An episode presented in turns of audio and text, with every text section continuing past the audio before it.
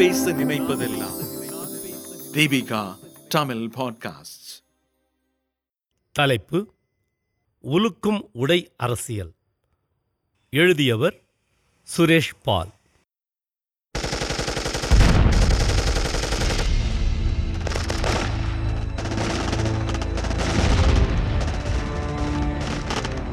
ரஷ்யாவுக்கும் உக்ரைனுக்கும் நடக்கும் மோதல் மூன்றாம் உலகப் போராக உருவெடுக்குமா?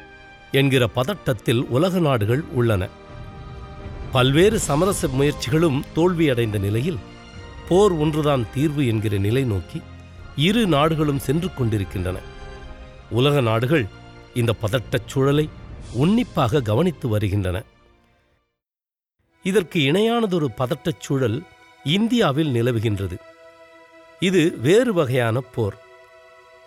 மதங்களுக்கிடையேயான பதட்டம் கலாச்சார மோதல்.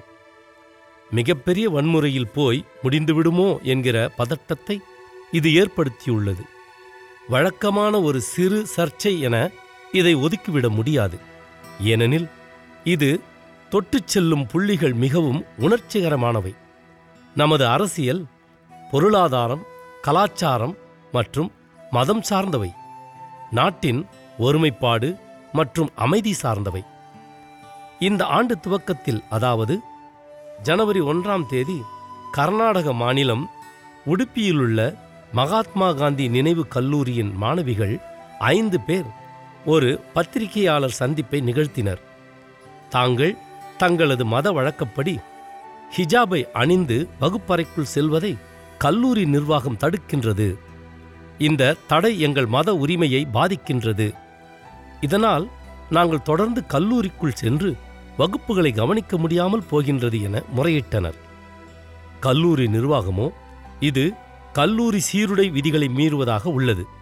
எனவே வகுப்பறைக்குள் சீருடை தவிர இத்தகைய ஹிஜாப் போன்றவற்றை அணிய அனுமதி இல்லை என கூறியுள்ளது. விளைவாக இரு தரப்பும் நீதிமன்றங்களை நாடின.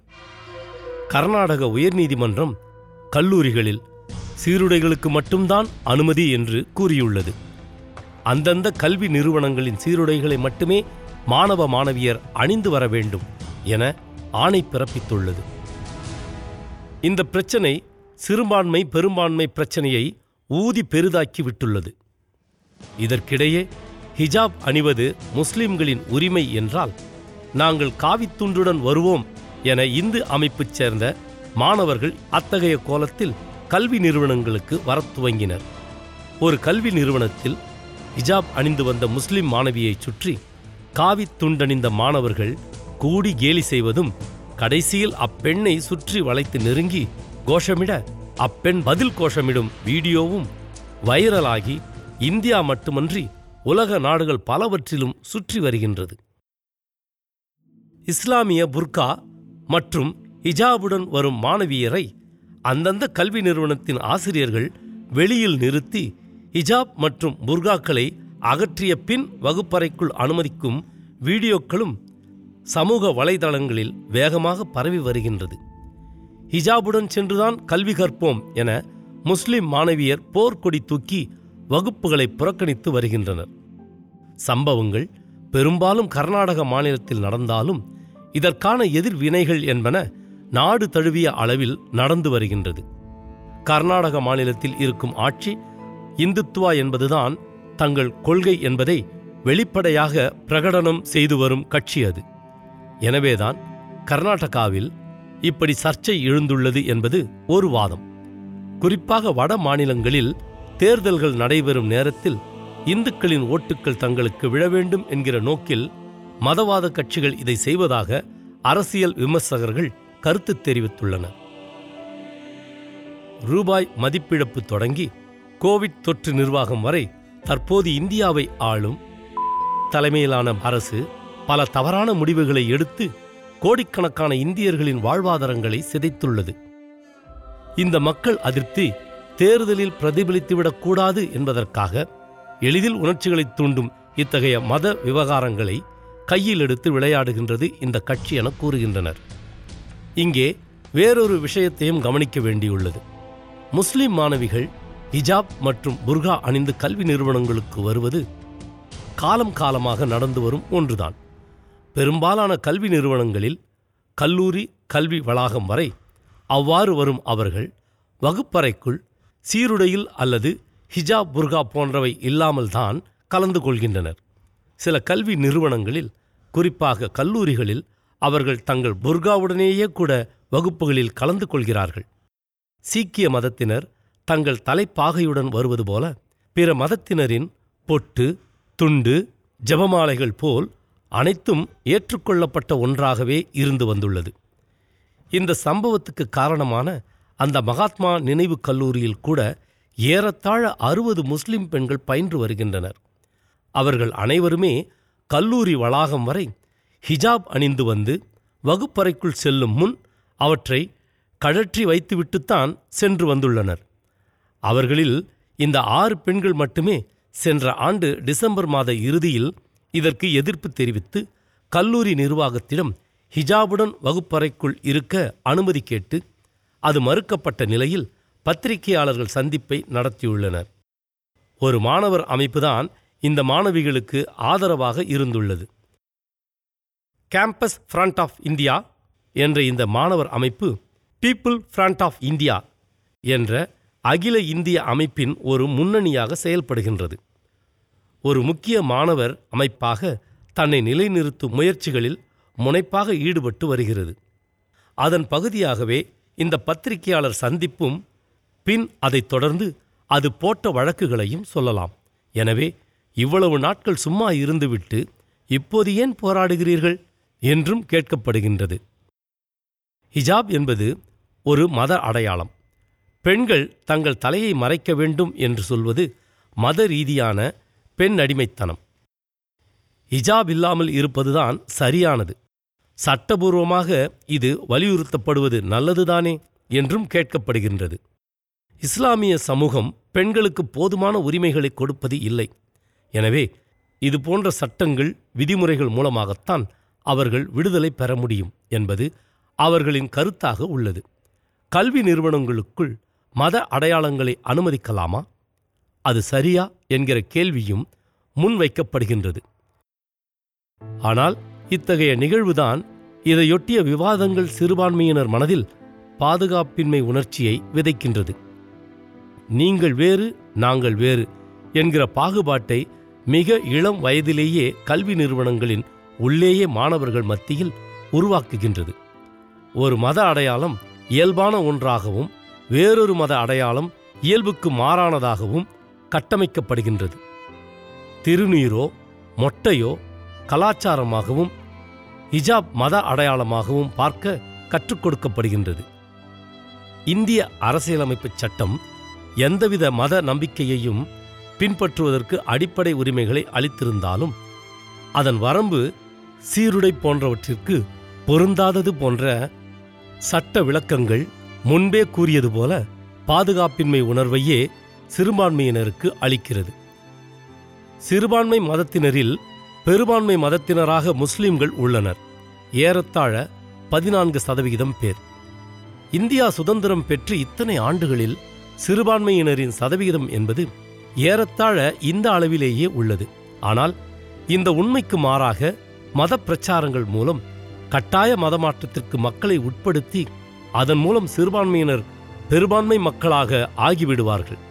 அப்போது இந்தியாவில் இந்துக்கள் சிறுபான்மையினராகி விடுவார்கள் என்பது போன்ற கட்டுக்கதைகள் தொடர்ந்து பரப்பப்பட்டு வருகின்றது.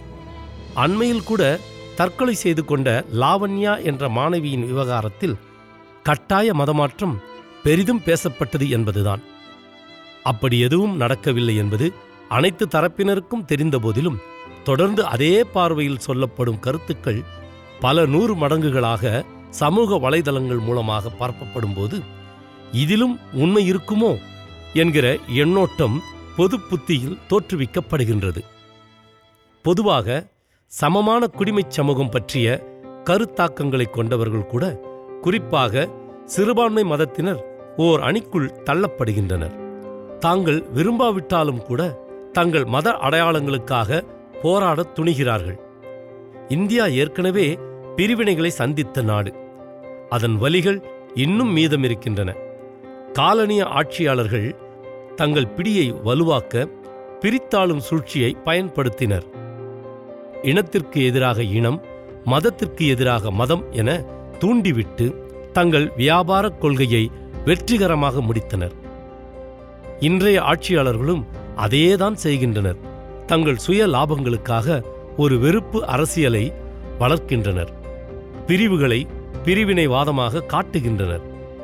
வறுமை வேலைவாய்ப்பின்மை ஆதார கூட்டமைப்புகள் இல்லாமை தேய்ந்து போகும் பொருளாதாரம் போன்ற சூழலில் பெரும் மூலதன வியாபாரிகளுக்கு அடியாட்களாக செயல்படும் அரசியல்வாதிகள் ஆட்சியாளர்கள் சமூக நலன் குறித்த எந்த சிந்தனையும் இன்றி செய்யும் இத்தகைய செயல்கள் மிகப்பெரிய இன அழிப்பு படுகொலைக்கு இட்டுச் செல்லும் என எச்சரிக்கின்றனர் வல்லுநர்கள்.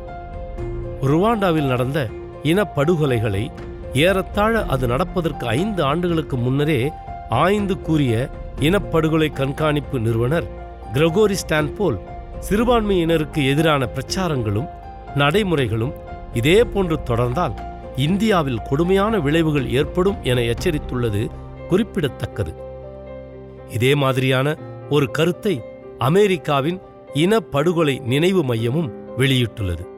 நாம் நம்மை அறியாமலேயே பகை உணர்ச்சியை வளர்த்து ஊதி பெரிதாக்கிக் கொண்டிருக்கின்றோம். சிறுபான்மையினரை மத இன மொழி என எந்த அடிப்படையிலும் தனிமைப்படுத்தி அவர்களை அந்நியர்களாக சித்தரித்து அடையாளப்படுத்தி அவர்கள் தூய்மையற்றவர்கள். நாம் தூய்மையானவர்கள். இந்த பூமி நமது என்ற கருத்தாக்கங்களை பரப்புவதன் மூலம் பாசிச அரசுகள் தங்களை வலிமையுள்ளதாக்கிக் கொள்கின்றன. எனவே எச்சரிக்கையுடன் நடந்து கொள்ள வேண்டிய தருணம் இது. ஏனெனில் இது வெறும் ஹிஜாப் என்னும் உடை பற்றிய விவகாரம் மட்டுமல்ல.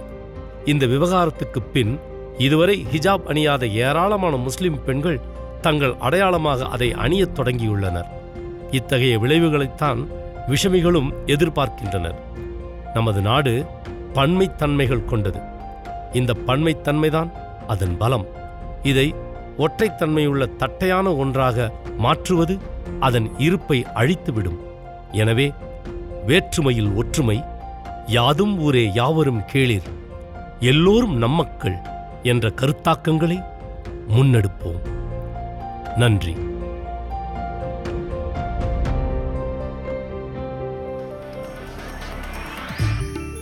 இந்த வலையொலியை தயாரித்து வழங்குவது தீபிகா ஊடக மையம் இணைந்து வழங்குவது அரும்பு பதிப்பகம் மற்றும் தொன்போஸ்கோ கல்லூரி சென்னை.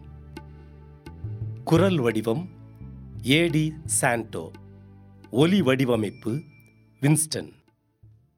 மீண்டும் மீண்டும் கேட்கத் தூண்டும். நான் பேச நினைப்பதெல்லாம் தீபிகா தமிழ் பாட்காஸ்ட் வாரம் இருமுறை சந்திப்போம். சிந்திக்க